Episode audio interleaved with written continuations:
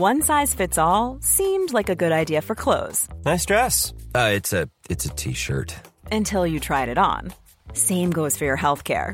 That's why United Healthcare offers a variety of flexible, budget friendly coverage for medical, vision, dental, and more. So, whether you're between jobs, coming off a parent's plan, or even missed open enrollment, you can find the plan that fits you best. Find out more about United Healthcare coverage at uh1.com. That's uh1.com. Millions of people have lost weight with personalized plans from Noom, like Evan, who can't stand salads and still lost 50 pounds. Salads, generally, for most people, are the easy button, right? For me, that wasn't an option. I never really was a salad guy. That's just not who I am. But Noom worked for me. Get your personalized plan today at Noom.com. Real Noom user compensated to provide their story. In four weeks, the typical Noom user can expect to lose one to two pounds per week. Individual results may vary. The East Belfast UVF said 20 once prominent members of the organisation have been expelled for drug dealing. In an official statement to the Sunday Life, the Loyalist gang denied involvement in the drugs trade. They then announced over the weekend that 20 prominent members have been expelled for drug dealing and that they were committed to uh, an anti drug stance now and that their position mirrored that of the Shankill Road leadership who have been for quite a while declaring uh, an anti drugs position. That's despite claims to the contrary from police and government monitoring groups. They say the UVF is behind all drug dealing in the east of the city. According to Judge Mark Real, a Crown Court judge, according to him, what the police are saying is that all drug dealing in East Belfast is connected to the UVF. and that is an absolute damning assessment.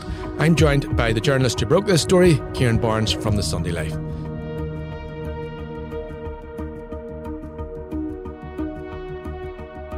Ciaran, you're very welcome to the Bel Tel once again. Hi, Ciaran. What can you tell us about these expulsions? Well, the, expul- the news of the expulsions came at the weekend after there was a court case the previous Friday involving a guy called Rob Osborne who'd been lifted and arrested in a paramilitary crime task force operation against the East Belfast UVF. Uh, Osborne was in Belfast Crown Court on Friday past and uh, Sunday Life were the only media organisation present for the for the sentencing, and it, it was significant in that Judge Mark Real, who sentenced Osborne, stated that the police case would be that whenever there is drug activity in East Belfast, the person involved in it engages in it, either with the consent of the East Belfast UVF to be allowed to do it, or they conduct it on behalf of the East Belfast UVF. Now that is an absolute damning assessment. Um, what the police according to Judge Mark Real, a Crown Court judge, according to him, what the police are saying is that all drug dealing in East Belfast is connected to the UVF. Now, Osborne, the, the, the guy who was who was caught with the, the, cannabis, which was linked to the East Belfast UVF, his sentence was deferred for six months to, to see how he behaves and see uh, see how he gets on in that period. Uh, a judge will then decide whether he, he's going to jail him or not. But uh, that that that came out on the Friday, and my understanding is that that then hurried a statement by these Belfast UVF around drug dealing, which should have been made later in the spring. That that prompted them to bring that forward, and they they then announced over the weekend that um, twenty prominent members have been expelled for drug dealing, and that they were committed to uh, an anti-drug stance now, and that their position mirrored that of the Shankill Road leadership, who have been for quite a while um, declaring uh, an anti-drugs position and saying that uh, you know that they have no truck with drug dealers. For anyone listening, you know, yes, no truck with drug dealers. You know, this this um, mirroring other attempts in the UVF to stamp down on this. Nevertheless, that almost seems incredible in itself when you look at those comments like behind all drug dealing. Some might suspect it's a PR exercise rather than anything practical, but you, we understand there have been these expulsions. Well, it's telling that the, the statement was hurried forward on the back of a judge in court publicly declaring that the PSNI's position was that all drug dealing in East Belfast is connected to the UVF. Um, UVF came out. They've said they've expelled East Belfast UVF. They've said they say they've expelled twenty members um, for drug dealing. But you know, the cynic in me and the cynic among people and cynic among the public would say, well, have these people only been expelled because they've been caught? Um, they also the UVF, when from talking to them at the weekend too, they also recognise that in East Belfast there is a problem with drug dealing and drug dealing associated to, to that organisation. They would complain often that drug dealers in East Belfast are using East Belfast UVF's name to intimidate people and and to and, and to be able to sell drugs. Um, look, what, what is quite clear is that the East Belfast UVF have a major problem with drug dealing. They have senior members who in the past have been up to their balls in drug dealing. There's drug seizures almost on a weekly basis, which the PSNI are linking to the East Belfast UVF. And in the eyes of many, and all, not, not just the public, but in the eyes of other loyalists from other parts of Northern Ireland, they would see the East Belfast UVF as being a drugs gang. And that's an image um, that, you know, it, it's they claim to be the UVF claim to be an organisation that's fighting for the union, the the, the strengthen the, the Northern Ireland's ties with the union. Yet, in the eyes of most people, they see it simply as a drugs cartel, and and that that that's a that's a huge problem for them. So you mentioned seizures. Can we put a lot of this down then to PSNI successes against the East Belfast UVF? Because, I mean, the PSNI have been criticised in the past for seemingly allowing this organisation to have a free hand, but they do seem to be either clamping down or having successes. When it comes to the paramilitary crime task force, they, they, they're having huge successes. Last year, Sunday Life reported on a story last June that in the previous 12 months, so from May 21 till the end of May 22, the task force had seized more than a million pounds worth of drugs, which they publicly linked to the East Belfast UVF, along with £200,000 in criminal cash. And that was that, that's the most recent figure. But in the period from June 22 up until this point now, uh, the end of March, beginning of April, there's easily been another million pound seized, which the, the PSNI have linked to the East Belfast UVF. So the, the task force has certainly had successes. The people, the task force have brought several drug dealers connected to the East Belfast UVF before the courts and have been sentenced. Guys like the Rainey brothers, Glenn and Mark Rainey, guys like Buff Hunter. Um, there's been uh, Taylor was sentenced, uh, Matthew Long was sentenced, um, Colin Garrett, who's in court today, to be sentenced. So these are all people who the task force have arrested in operations which they publicly linked to the East Belfast UVF. They've all been brought before the courts. They've all pleaded guilty or been found guilty, and they're being sentenced. So there, there's there's no doubt the task force is having um, re- good success. But the one complaint people would have is that all these guys who I've mentioned and who have been sentenced and convicted, they're all mid level. The boys at the top are still there. You know, the task force and conversations I've had with them, they would identify three individuals who run what they say is the, the East Belfast UVF drugs empire. And these three individuals are still um, connected to that organisation and are still walking the streets, living lavish lifestyles, going head to toe in designer clothes, going on expensive holidays, driving the best of cars, and there doesn't seem to be anything done about these guys. And uh, fair enough to the task force, they're getting the mid-level guys, they're getting the lower guys, but the guys at the very top of this food chain, they still exist, and they're still living lifestyles far beyond their means. So let's turn this around slightly.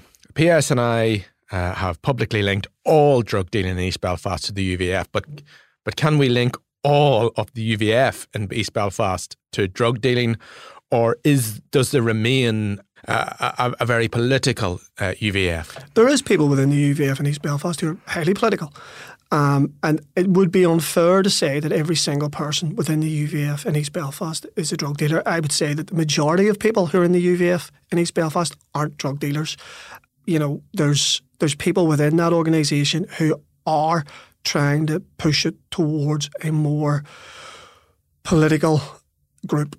Um, you know, and all all paramilitary organisations, particularly in, within Loyalism, face this inner challenge at the minute, where there are people trying to drive. I'll, get, I'll use East Belfast as an example. There's people within East Belfast who are trying to push East Belfast UVF away from criminality and they're to transition it towards a more community orientated organisation.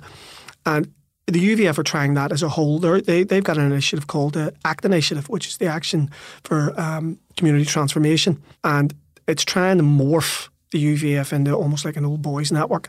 And they've been backed by the government. They've received hundreds of thousands of pounds of, of government funding and community funding to, to attempt this. Now, in East Belfast, East, the East Belfast UVF was always an outlier. They have about a thousand members and affiliates, so they, they would be the biggest brigade within the UVF, and they've always they've, they've always acted independently. Even during the Troubles, the East Belfast UVF act, looked after its own prisoners. It's always been, in a way, it's always been like a satellite organisation from the rest of the UVF. So, and when the UVF got involved with the Loyalist Communities Council and they got involved with ACT and they got involved with um, getting government funding for projects which they supported, these Belfast UVF didn't. They were always they were always separate. They were always an outlier. They'd done their own thing. Um, but now following that statement at the weekend, it appears that the East Belfast UVF is coming on board with this process. Um, you know, they have said there has been significant progress made in the past number of years in regards implementing a process of transition. However, it is accepted that more work needs to be done in the coming months. This process will continue. So, you know, there's an argument there that perhaps the Doves are starting to win. Perhaps the Doves are getting on top of the Hawks and they're being successful in pushing the UVF towards a more community focused organisation and away from the crime and away from the paramilitarism. But then there's also people who will say, look, you know, we've heard this all before.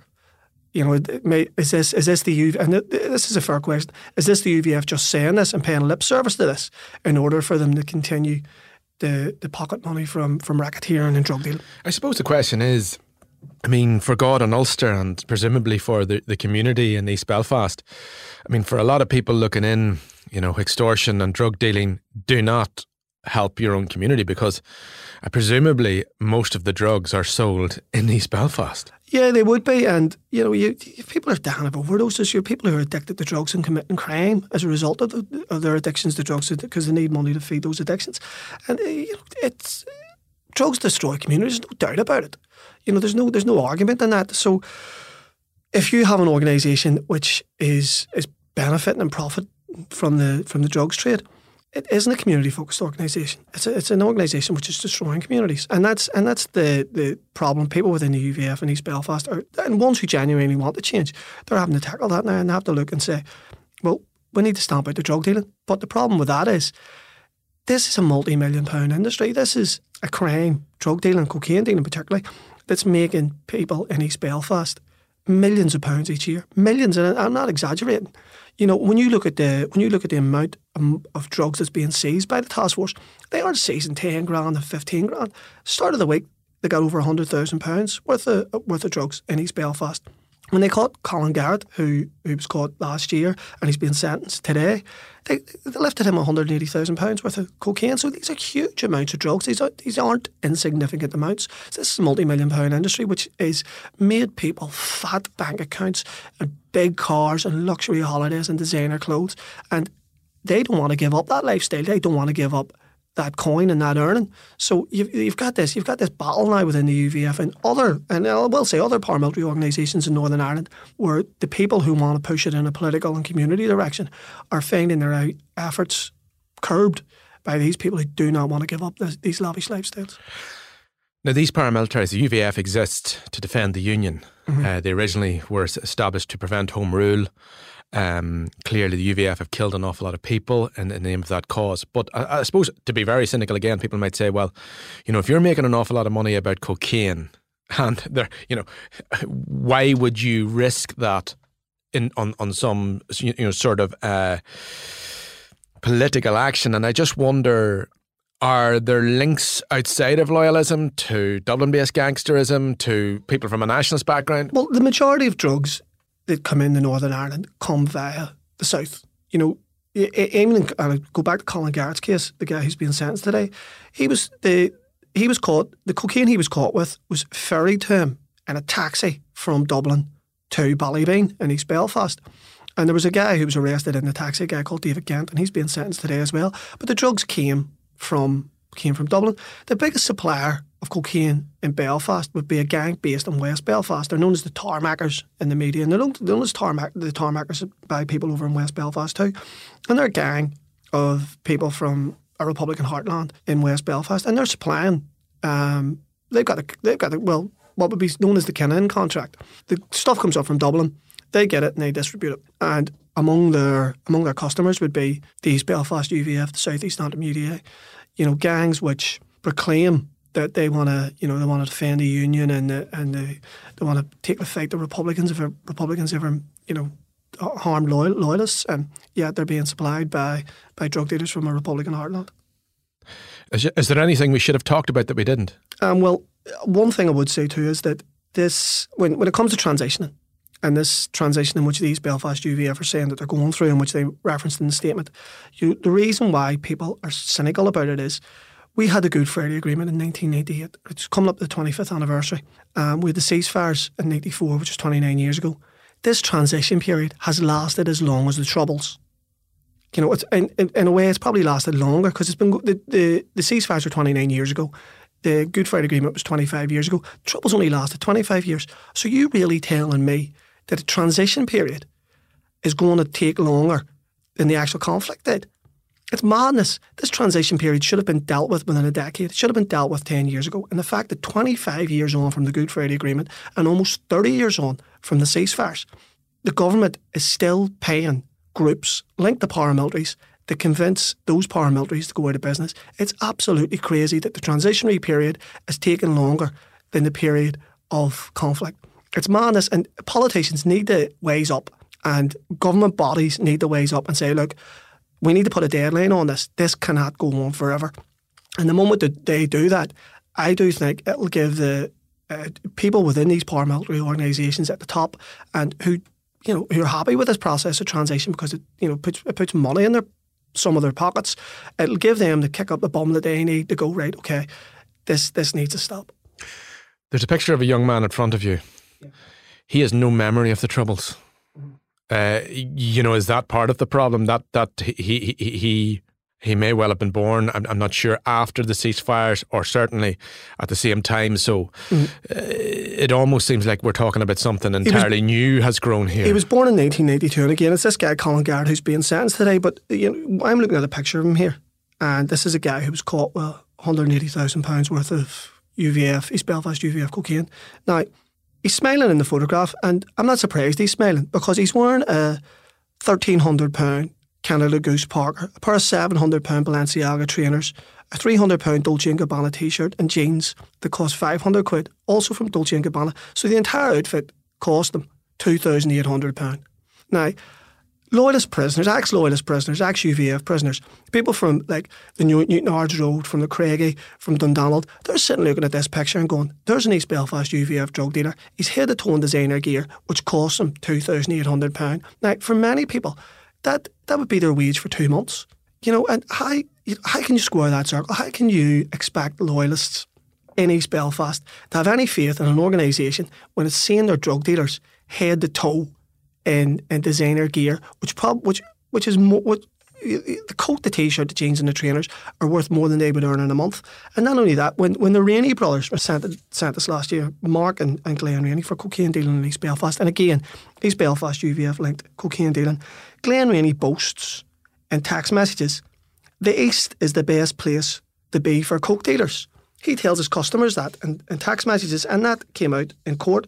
And also, what came out in court is uh, another text message between Mark, the older brother, and Glenn Rainey, where Mark accuses Glenn Rainey of blowing £30,000. You know, I get a good wage in here, but I don't have the capability of blowing £30,000. How many people in Northern Ireland have the capability of blowing £30,000? And you have these two idiots from down the lower Newton, Newtownards Road who barely worked a day in their lives and they're throwing money about like confetti. You know, and the, the same court also heard how like how Glenn Rainey loved to travel the world, including regular trips to Thailand. I've never been to Thailand. I can't afford to go to Thailand. But you can you know, see why this yeah. is so attractive as a way of life. Exactly, and I'm a working man, and you know I get, I you know I, I get paid above the Northern Ireland wage, but I, I couldn't afford to go to Thailand. And here's a drug dealer, right? Again, a bum from East Belfast who's never worked a day in his life, and he's throwing thirty grand around. He's boasting about how East Belfast is the best place to deal coke, and he's going on regular trips to Thailand. You know, how galling must that be for people down in Pitt Park where he's from to see that there and know that the only reason why he's able to do that is because he has connections to East Belfast UVF. And is it any wonder people in East Belfast and beyond look at this organisation and go, drugs cartel? Now, I do accept there are people there within that organisation who are trying to transition away from that and trying to improve the image and get it away from crime. And I really sincerely hope I do. For the sake of people in the areas where this gang holds sway, I really hope that they're successful. Ciaran Barnes, Chief Reporter of the Sunday Life, thank you. Thanks.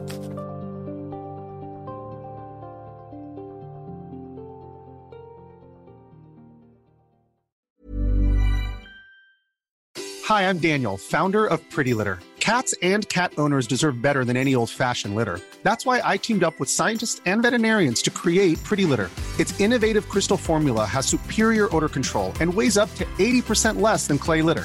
Pretty Litter even monitors health by changing colors to help detect early signs of potential illness. It's the world's smartest kitty litter. Go to prettylitter.com and use code ACAST for 20% off your first order and a free cat toy. Terms and conditions apply. See site for details.